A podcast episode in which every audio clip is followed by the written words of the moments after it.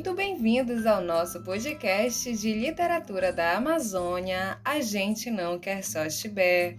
Este é um projeto de extensão da Faculdade de Letras Língua Portuguesa da Universidade Federal do Pará, campus de Bragança, que tem por objetivo entrevistar escritores e escritoras de literatura amazônica, assim como pesquisadores e pesquisadoras que desenvolveram ou desenvolvem estudos sobre esses autores e suas obras.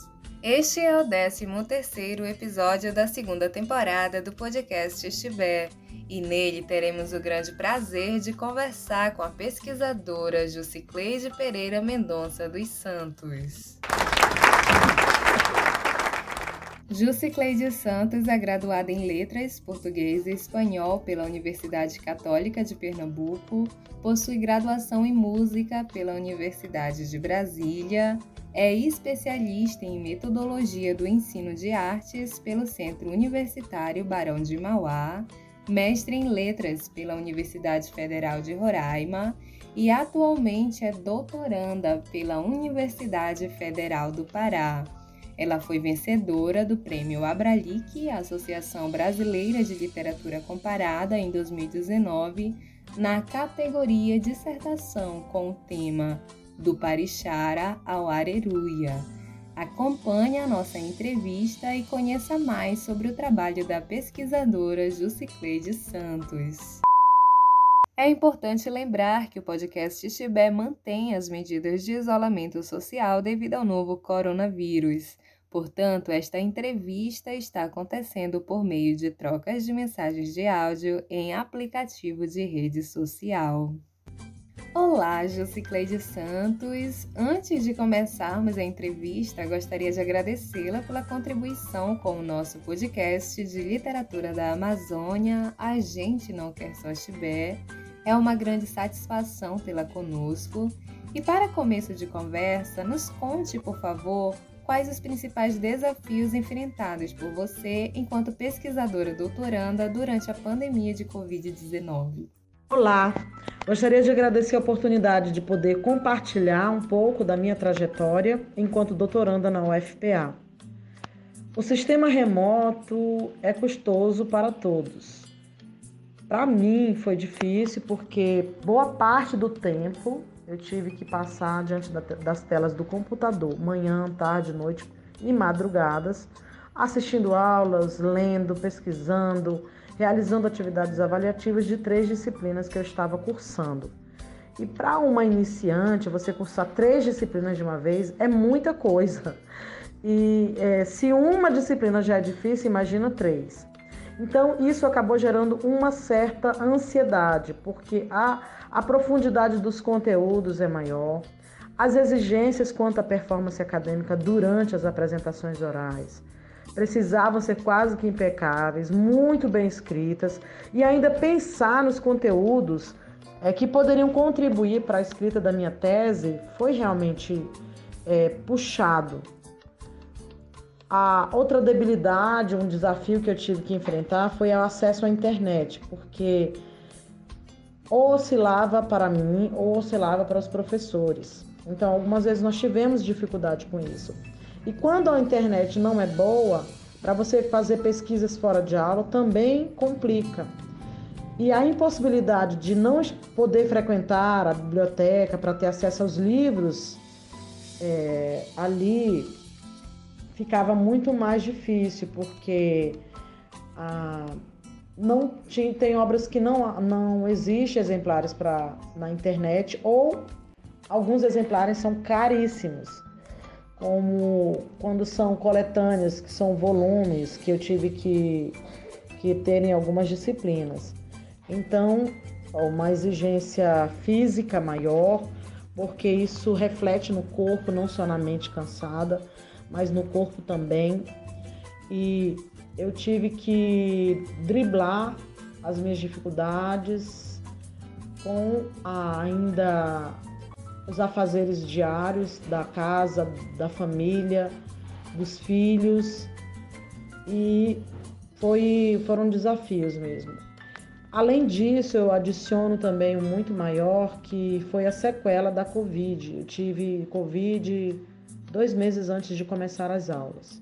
E eu fiquei muito doente a ponto de ser transferida para um hospital de campanha, porque no local onde eu moro não havia um hospital que atendesse a gravidade do meu caso. Eu não cheguei a ser internada em UTI, mas eu quase fui internada em UTI para o tratamento da Covid. Eu fiquei muito debilitada fisicamente e afetou drasticamente a minha memória. Então eu não tenho uma memória como eu tinha antes. Eu tenho que ler o conteúdo, eu anoto, mas mesmo assim é, afeta a, a, a, mente de uma maneira que, por exemplo, eu tenho que sair, eu vou, eu tô lembrando que eu tenho que fazer algo agora de uma disciplina, por exemplo. E se eu passar dois, três minutos, eu não. O que, que é o que tinha que fazer? Então, é, naquela disciplina. Então, isso prejudica e cria uma ansiedade, porque você precisa dar devolutiva para os professores em relação aos, aos conteúdos, atividades avaliativas, aprender os, os conteúdos para inserir de alguma forma na tese, na escrita da tese e esse processo de, de melhoria na minha saúde foi muito lento. Foi lento. Mas eu consegui, eu sou uma pessoa de fé, gosto sempre de dizer isso. É, foi já foi comprovado cientificamente que a fé ajuda a gente, a espiritualidade ajuda nesse momento, nesses momentos difíceis, né? Quando você se depara de frente com a, a possibilidade de morrer, eu tinha perdido a minha mãe um mês antes de adoecer de Covid. Eu viajei, tive que mudar de estado é, uma semana, duas semanas depois que minha mãe faleceu. Foi no período de seleção do doutorado. E para mim foi um período de adaptação muito difícil, né? A perda da minha mãe, mudança de estado, processo de doutorado, para a seleção e eu precisava, eu queria muito ser bolsista na, na, nesse processo e ainda ingressar com três disciplinas.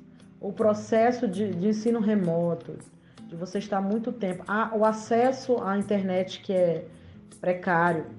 Então, foram desafios que eu tive que enfrentar e consegui, de certa forma, êxito, porque finalizei o semestre nas três disciplinas com o conceito maior que a universidade tem. E ainda consegui aproveitar muito dos conteúdos para minha escrita na tese. Então, esses são alguns desafios que eu enfrentei enquanto doutoranda na UFPA nesse período de pandemia. Realmente, esse contexto de pandemia foi e ainda se mostra muito desafiador a todos nós. Bem, Jusicleide, nesta entrevista falaremos sobre a sua dissertação de mestrado intitulada Do Parixara ao Areruia, defendida em 2018 e que ganhou o prêmio Abralic de melhor produção em 2019. Para a elaboração deste trabalho, como procedimentos metodológicos, foram realizadas pesquisas de campo e bibliográfica.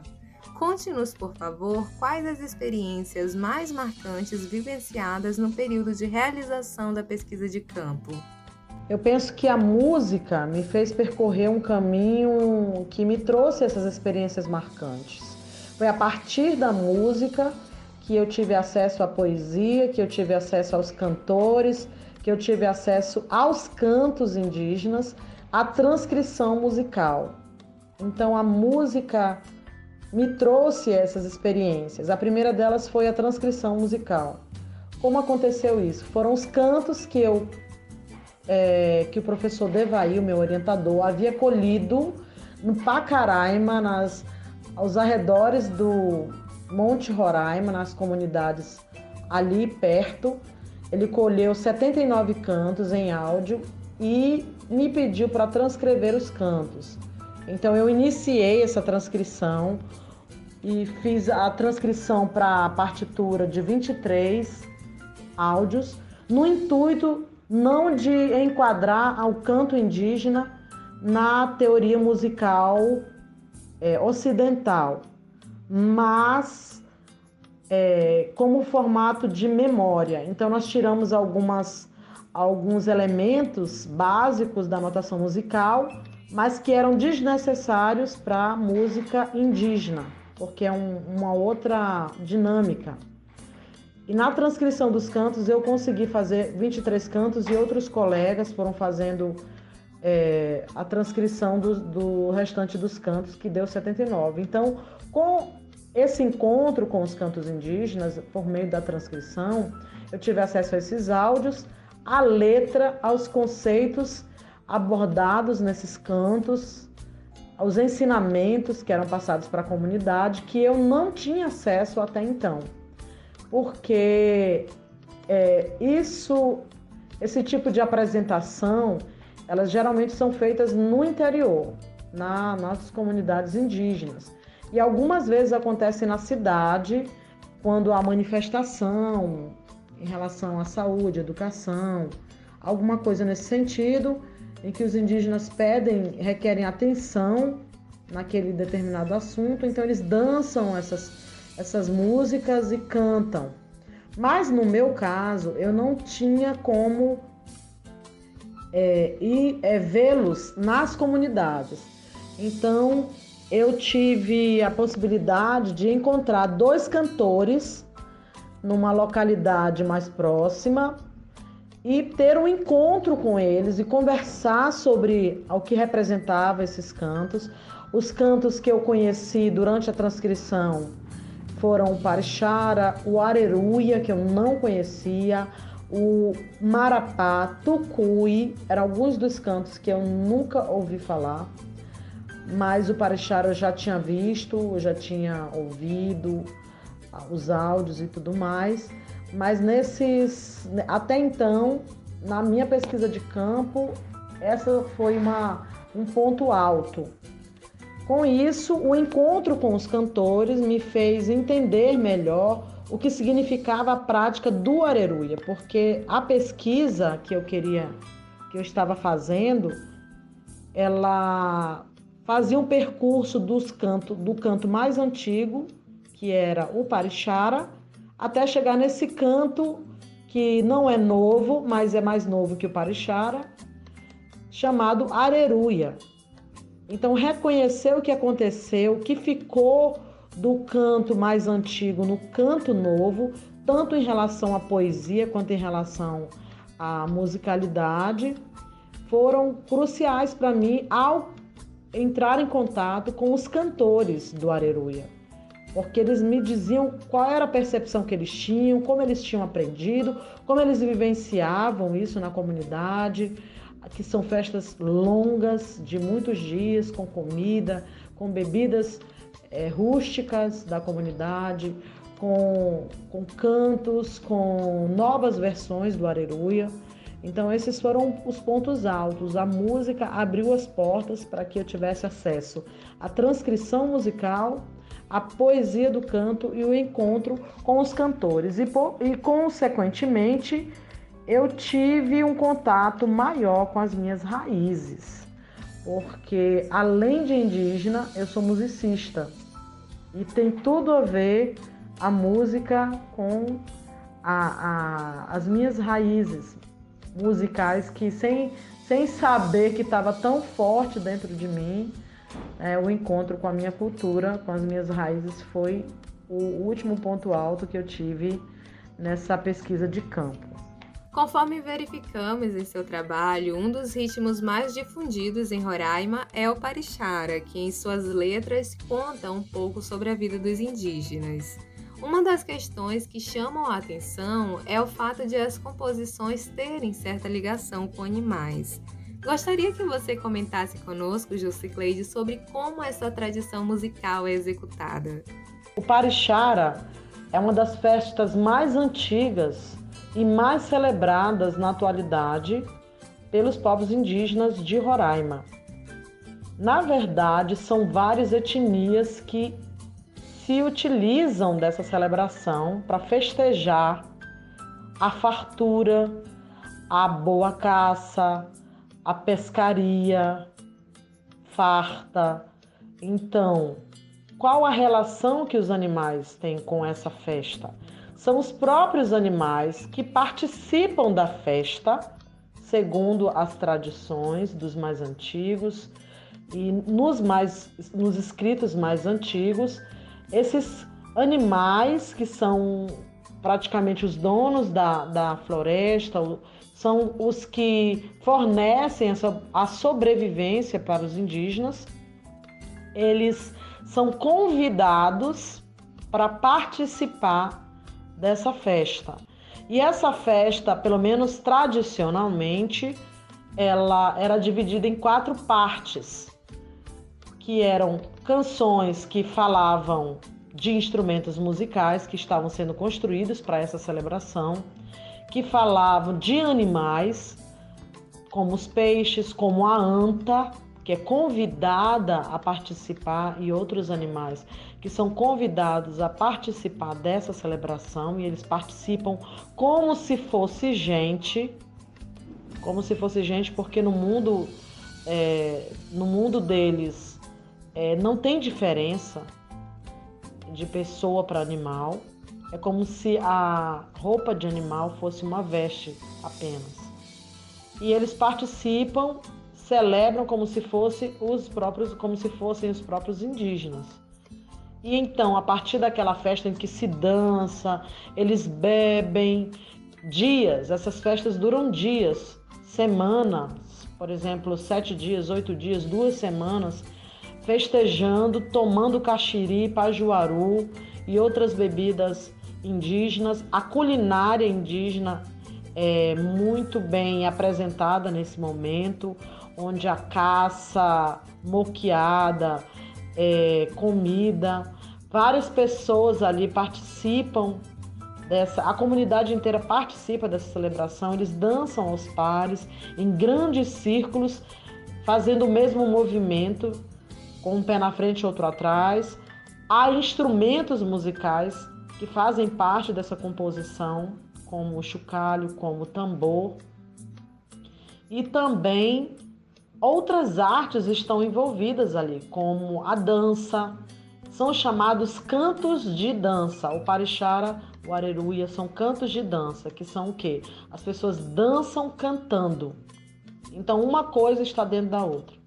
Além disso, a, é, a vestimenta também, as comunidades indígenas, elas diferenciam as etnias, diferenciam suas vestimentas, elas também colocam conteúdos diferentes dos tradicionais. Antigamente eram cantos mais voltados para os animais e atualmente eles colocam outras temáticas, como é, já existem cantos para Ixara de de luta pela terra, pela demarcação das terras indígenas, há cantos de guerra, que a gente pode dizer assim, são parixaras. Então, há uma, uma diversidade muito grande porque há novas versões do parixara. E é uma celebração que eles fazem constantemente nas comunidades. Inclusive, a mais apresentada quando eles estão na cidade. Existem os líderes, que são os cantores, líderes que levam a comunidade a, a celebrar, faz as explicações, traz o conhecimento, traz a tradição na língua nativa. Então, essa tradição ela é uma unidade de várias artes: música, pintura corporal, vestimenta, culinária, dança, instrumentos musicais e o canto, que pode ser em uníssono, quer dizer, uma, uma só voz, ou pode ser cantado em vozes, dividido em voz, uma voz mais aguda, uma voz mais grave, acompanhado por instrumentos também é, artesanais. Então, essa relação que o canto parixara tem com os animais é para celebrar a fartura que eles vão receber, que a, que a comunidade indígena vai receber dos animais. Esses animais é que oferecem essa fartura para a comunidade. Então eles festejam, eles celebram essa fartura que eles ainda vão receber. Os índios da etnia Cursim Roraima têm em seus grupos suas particularidades, como você cita em seu texto. Conte-nos um pouco sobre como cada particularidade é importante para cada grupo. As particularidades dos povos indígenas em relação à concepção dos cantos, ela varia. Por exemplo, para o povo Makuxi, o nome da dança ou do canto de dança Areruia, que para outras comunidades como Zingaricó se chama Aleluia, já há uma, uma adequação para a língua materna. Então, Areruiá é no Macuxi e Aleluia é para o Zingaricó, para aqueles povos ali mais próximos da Guiana inglesa, como os, os Patamona, Camaracoto, que são mais daquela região onde o inglês é mais forte. Mas aqui no Brasil eles já foram adequando. Como eles são povos que moram muito próximos, o canto foi se espalhando naquela região, de forma que mesmo que eles ensinassem o mesmo canto, por exemplo, o povo Taurepã, Macuxi, que vem do mesmo tronco linguístico, eles têm cantos que parecem com os mais antigos, mas não são os mesmos. E com isso, as alterações, as particularidades, elas podem ser vistas desde a vestimenta até nas letras dos cantos. Então, por exemplo, a, os Wapixana, que é o meu povo, eles usam determinada vestimenta. Eles confeccionam a saia com uma, uma, uma espécie de, de palha, enquanto que os macuxis utilizam outro tipo de palha que é a mais é, frequente ali na, naquela região, que é o que tem mais na região dos, onde os macuxis moram. Então, a gente acaba discutindo um pouco sobre essa temática, que podem, podem considerar sendo híbrido, ou eu chamo de processo de transculturação, que vai se dando ao longo do tempo. Até o formato, os passos da dança, o, o tipo de movimentação, eles se parecem, mas não são iguais. Há detalhes na diferença. A pintura no corpo é diferente. Os instrumentos são diferentes, a acessibilidade a, a, ao tipo de canto também vai diferindo de uma comunidade para outra. E, embora inicialmente eles apresentavam é, em um grande encontro de, de povos indígenas, de etnias diferentes, essas, essas mesmas danças, as mesmas canções mas cada um foi criando a sua particularidade. Não, o povo, o povo patamona, eles cantam areruia de um jeito. Já o povo macuxi canta de outro jeito. Entendeu? Então, existem essas particularidades que elas são vistas até hoje. E uma delas, que é muito forte, são as versões dos cantos. O conteúdo do canto, os termos mais utilizados naquele tipo de canto é que também caracteriza um pouco daquilo que é de cada povo, embora os cantos indígenas sejam de todos. Jusicleide, nos rituais que você cita, há vários instrumentos de cordas, entre eles o arribil, um instrumento usado pelos indígenas, mas que tem origem árabe. Explique um pouco da adoção desse instrumento pela cultura indígena. É verdade que Elza Cameu trouxe uma, uma bela explanação sobre a introdução ao estudo da música indígena no Brasil e conseguiu recorrer a textos antigos, fazendo um levantamento desde o início dos períodos das cartas, das, das cartas de crônicas de viagem, sobre esses instrumentos musicais, sobre é, o contato dos não indígenas com indígenas em diferentes partes e a possibilidade que, na verdade, ela sugere que seja que tenha vindo de alguma outra cultura diferente, mas não deu muita certeza, cabendo assim a possibilidade de os indígenas também terem um instrumento semelhante, é, mas é remoto, e acontecer essa, essa inserção de instrumentos de outras culturas entre os instrumentos tocados pelos indígenas. Então, nós vemos na trajetória dos povos indígenas instrumentos árabes, instrumentos portugueses, instrumentos muito parecidos com, com por exemplo, com viola, viola de arco, no meio indígena como os Guarani têm. De fato, eles tocam bem, eles tiveram acesso a esses instrumentos, embora ainda ainda não. Eles continuem a utilizar os, os instrumentos fabricados por eles mesmos e passaram também a fabricar esses instrumentos oriundos de outros povos. É importante lembrar que a musicalidade indígena ela é muito fértil e que os instrumentos, por mais que se pareçam com instrumentos de outros povos, eles não têm a mesma sonoridade melódica como se espera, digamos assim, do ponto de vista ocidental. Se o canto já, já é em tonalidade é, já possui notas que traz uma sonoridade diferente, quanto mais os instrumentos. Então, o Fritz Krause, por exemplo, trouxe dos carajás, falou que havia entre os carajás trombetas, flautas, reco-reco e outros apitos, que são sons que se parecem de outras culturas, mas que para eles são têm uma sonoridade particular, porque são feitos com de forma artesanal. Entende?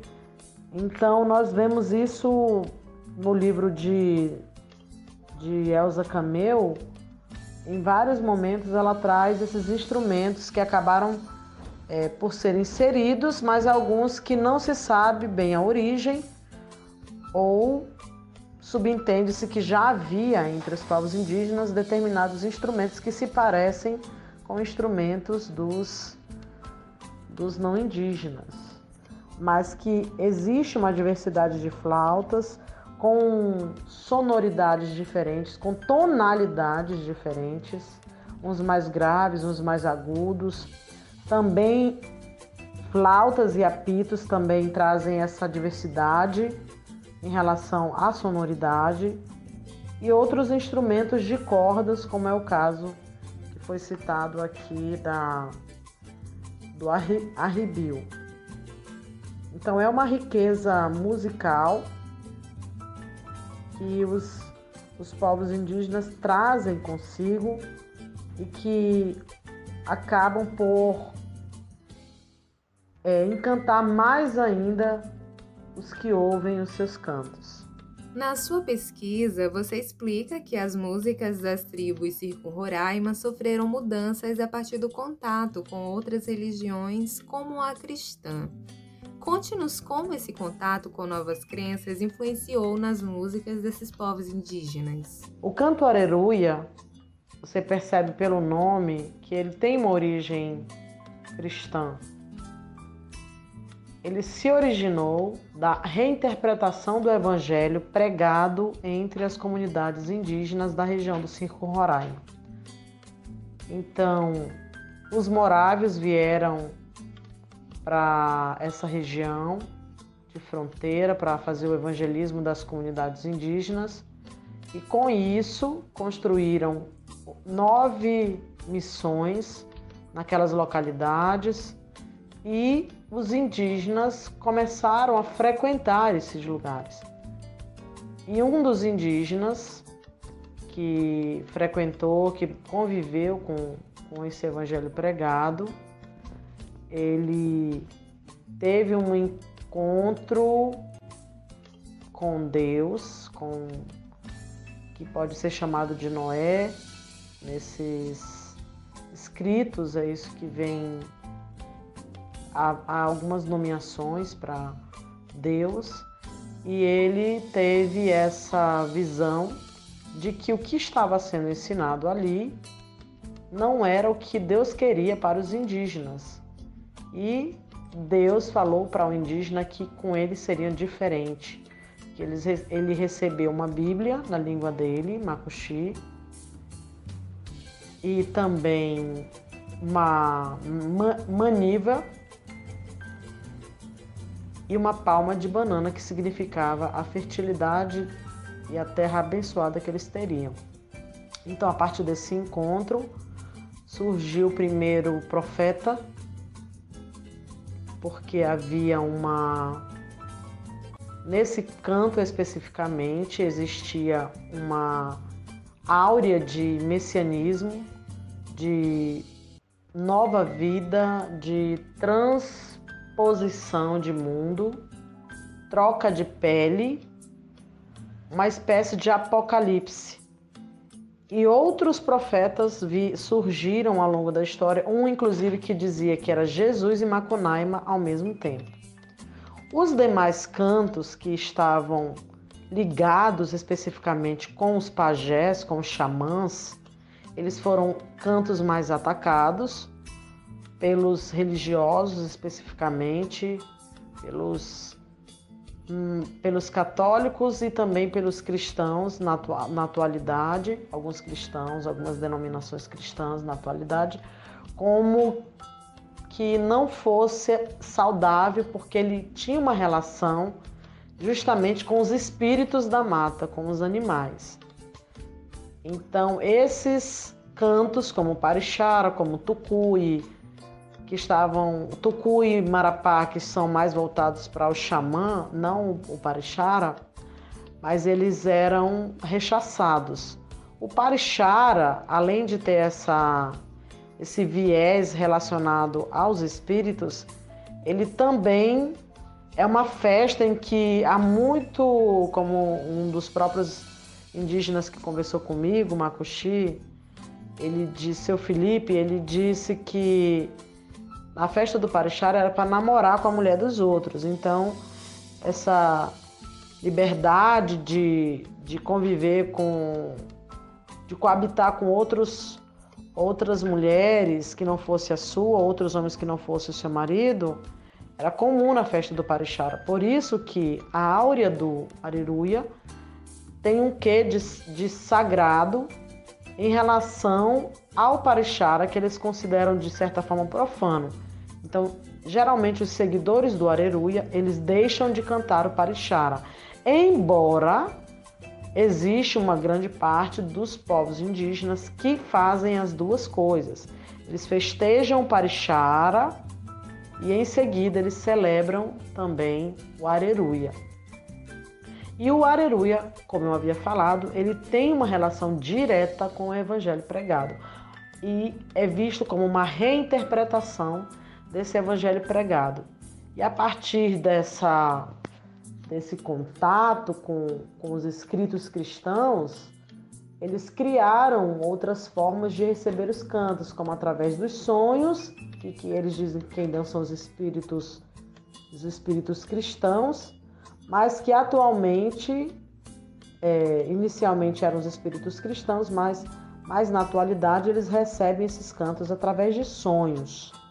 E existe um momento de êxtase nesse encontro para celebrar o ritual, em que o líder que está guiando a música ele entra em transe quando começa a dizer, recitar termos cristãos mesclados com outras palavras. Então ele vai citando vários nomes de personagens bíblicos ou personagens da Igreja Católica, figuras da Igreja Católica, e vai falando mais rápido, mais rápido, mais rápido e entra numa espécie de transe.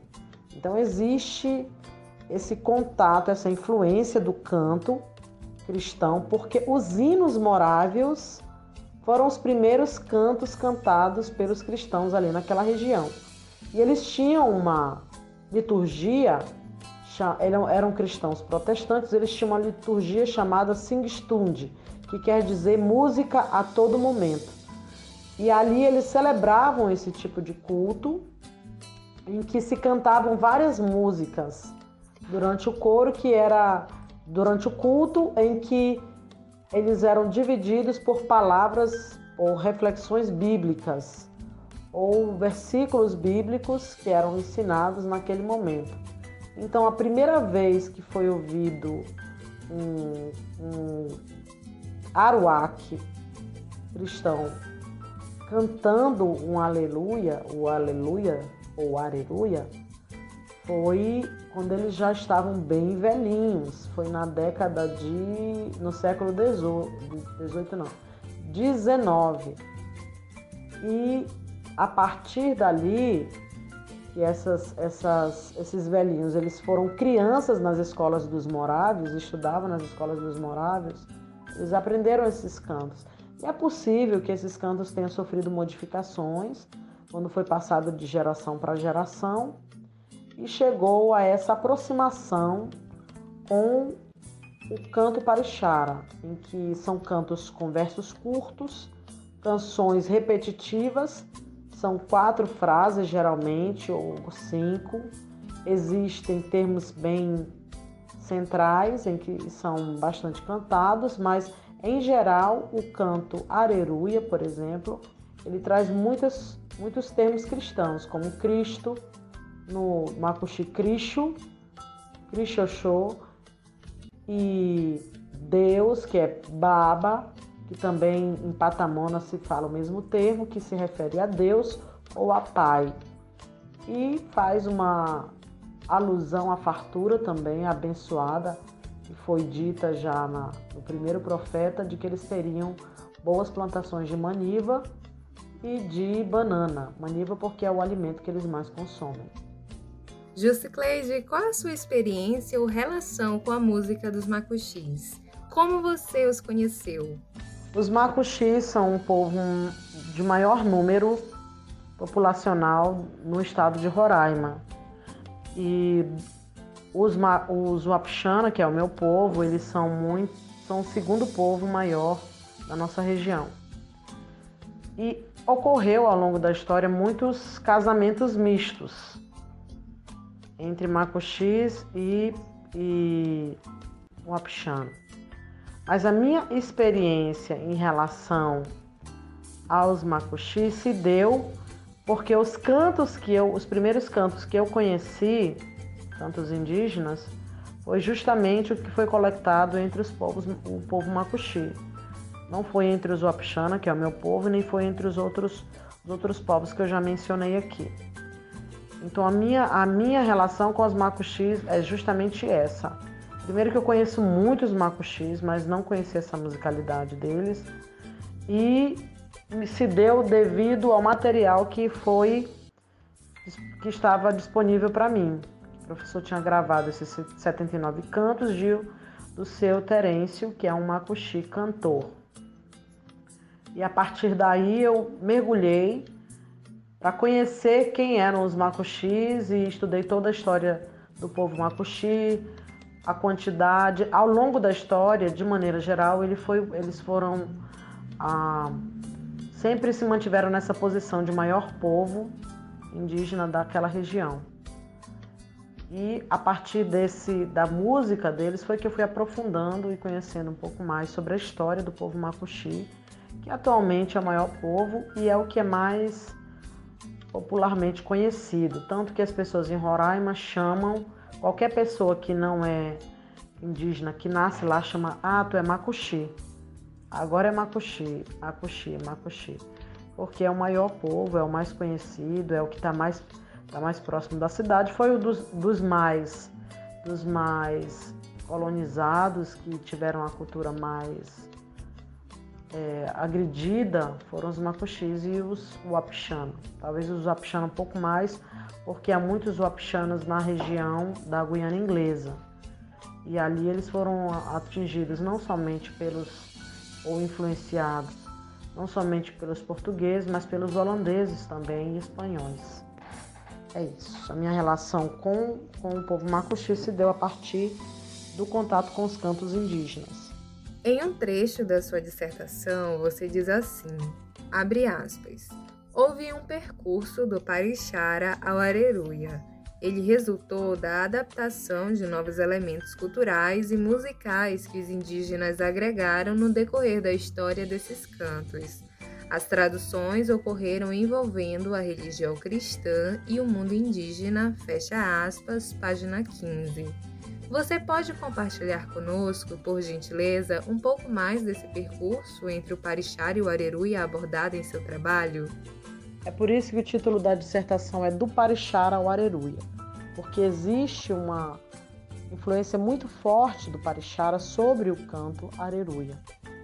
Isso se deu desde a sua origem, não somente porque houve a influência cristã no canto que contribuiu para a origem, mas porque muito do que existia na festa, na composição da festa do Parixara, e acabou sendo inserido na composição do Areruia. Por exemplo, de forma prática, as festas, o número de dias de festas, a, o grupo dançando aos pares.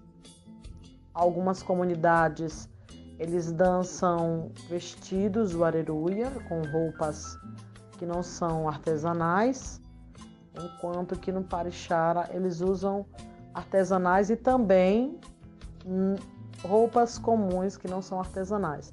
Então existe essa mescla. Que antigamente eles só dançavam com as roupas artesanais. E o aleluia ou o por ser uma, uma música, uma canção cristã, eles se vestem com roupas comuns, que também deve ter ocorrido pelo fato de que houve uma pressão religiosa sobre eles, da parte católica, por exemplo, em que eles antes vestiam aquelas roupas rústicas e depois, na, diante dos padres, diante dos religiosos, eles tinham que se vestir com roupas como dos ocidentais, digamos assim. Mesmo que fossem farrapos, eram farrapos ocidentais, que era mais vestido do que a nudez indígena, que era comum em princípio o princípio do, ale, do areruia. E daí a, a culinária que é, que é degustada nesse período também tem as bebidas, que essa bebida parixá, ou parixara não, caxiri e pajuaru são bebidas que se você tomar bastante tempo, elas deixam a pessoa alcoolizada, digamos assim. Então, eles bebem tanto na Parixara quanto no Areruia e, e a comida moqueada também é oferecida em ambas as festas. A dança aos pares também é comum, que veio de uma festa de outra. O fato de serem muitas pessoas dançando ao mesmo tempo, o número de dias, então aquela áurea de festa é muito semelhante. Além da poesia também, que traz termos, por exemplo, no Areruia, você consegue encontrar termos que, em geral, se encontra nas letras dos cantos parixara. Uma canção, por exemplo, que eu trouxe do Areruia, ela fala do pacu que come frutinhas. O pacu come frutinhas. Então o canto todo é girando em torno dessa frase: pacu come frutas. O pacu come frutinhas. E em geral, essa música, essa letra, esses, esses, esses traços verbais, né, digamos assim, desses termos, eles são encontrados geralmente como cantos parixara e não como canto areruia, porque os areruia eles em sua maioria, possuem termos cristãos, e esse não tem o termo propriamente dito cristão, que é Paaba ou Cristo, Cristoxê ou Areruiá, por exemplo. Esse areruia que fala do pacu que come fruta, ele não traz o termo cristão para indicar que é um areruia, mas ele é um areruia. Eles cantaram como se fosse areruia, entende? Então existe essa influência tanto na composição da festa, com pintura, vestimenta, culinária, as artes de maneira geral, como também na questão poética. Antes, um instrumento peculiar do areruia era o tambor, não usavam chocalho. E o chocalho estava mais presente na festa do Parixara, mas atualmente eles acabam misturando um pouco mais esses instrumentos, o que faz também é remontar a, a, o Parixara como se faz o Areruia. Embora o sentimento, ah, o entendimento do que é o Areruia tem uma área áurea mais sagrada, mais voltada para Deus, eles têm muito cuidado com o comportamento, com o tipo de coisa que eles pensam, a maneira de agir, que isso vai afetando, afetando não, vai influenciando o dia a dia deles. Então, o comportamento antes, digamos assim, com uma certa liberdade de, de se expressar é, em relação à poligamia ou em relação a esse contato com os espíritos, não existe quando se trata de Ariruia, porque a devoção é dada somente a Deus. Muito bem, Jusicleide Santos. Mais uma vez agradecemos a sua gentil participação no nosso podcast de literatura da Amazônia. A gente não quer só Tibé. E para finalizar o nosso bate-papo, conte-nos, por favor, sobre como foi para você, por ser de origem indígena, vencer um prêmio com um trabalho sobre a cultura de um povo indígena. Já aproveito para parabenizá-la em nome do podcast Tiber pela premiação. Fiquei muito feliz, radiante, na verdade, me senti muito recompensada por todo o esforço de ter pesquisado o Areruia em tantas línguas, porque tinha pouco material bibliográfico em português, então eu tive que me desdobrar para o inglês e para o alemão também porque a riqueza de conhecimento que eles tinham oferecia uma base, um suporte mais consistente para essa dissertação.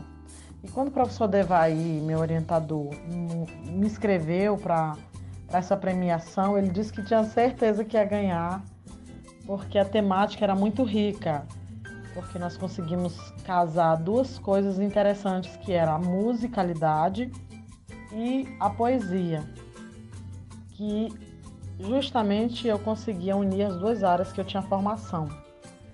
E a parte da língua alemã, eu tive uma base quando eu fiz a minha primeira formação em música, em que eu estudei a fonética, a fonologia e a prática do alemão. E isso me deu base para pelo menos ter uma ideia de como, como era. A, no meio disso tudo, nós, o professor Devay me, me incentivou muito a participar de todos os momentos referentes a essa premiação e ele me convidou para fazer outros trabalhos posteriores.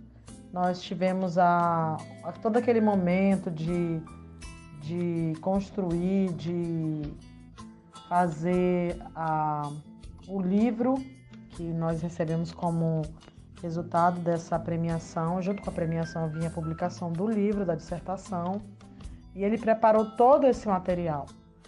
Mas, infelizmente, ele faleceu antes que o material fosse publicado. E eu agradeço em nome do professor Devaí essa, esse presente que, que nós recebemos. Ele disse que em 16 anos foi a premiação que valeu a pena na carreira dele como professor e como criador do projeto Pandom Piá, em que ele fazia coletas de cantos e de narrativas orais dos povos indígenas de diferentes etnias de Roraima. Então é uma homenagem também a ele esse momento de gratidão e relembrar, rememorar esse momento é muito, me deixa muito feliz e eu quero agradecer a oportunidade que vocês me deram aqui de compartilhar, de rememorar toda essa trajetória. E muito obrigada ao Chibé por esse momento agradável. Até a próxima.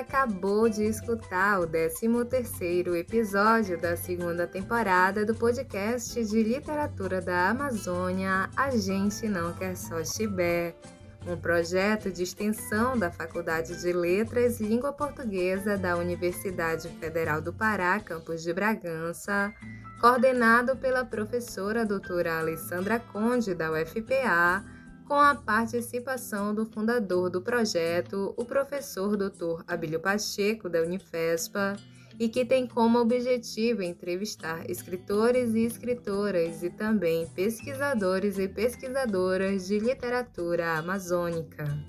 Agradecemos à pesquisadora Jusicleide Santos por nos conceder esta entrevista, às bolsistas do projeto Nadiane Simões e Thaisa Freitas por auxiliarem na pesquisa sobre a nossa entrevistada e à compositora e cantora bragantina Negra Irá por nos ceder sua música Ciclo da Água para esta temporada do nosso podcast. Água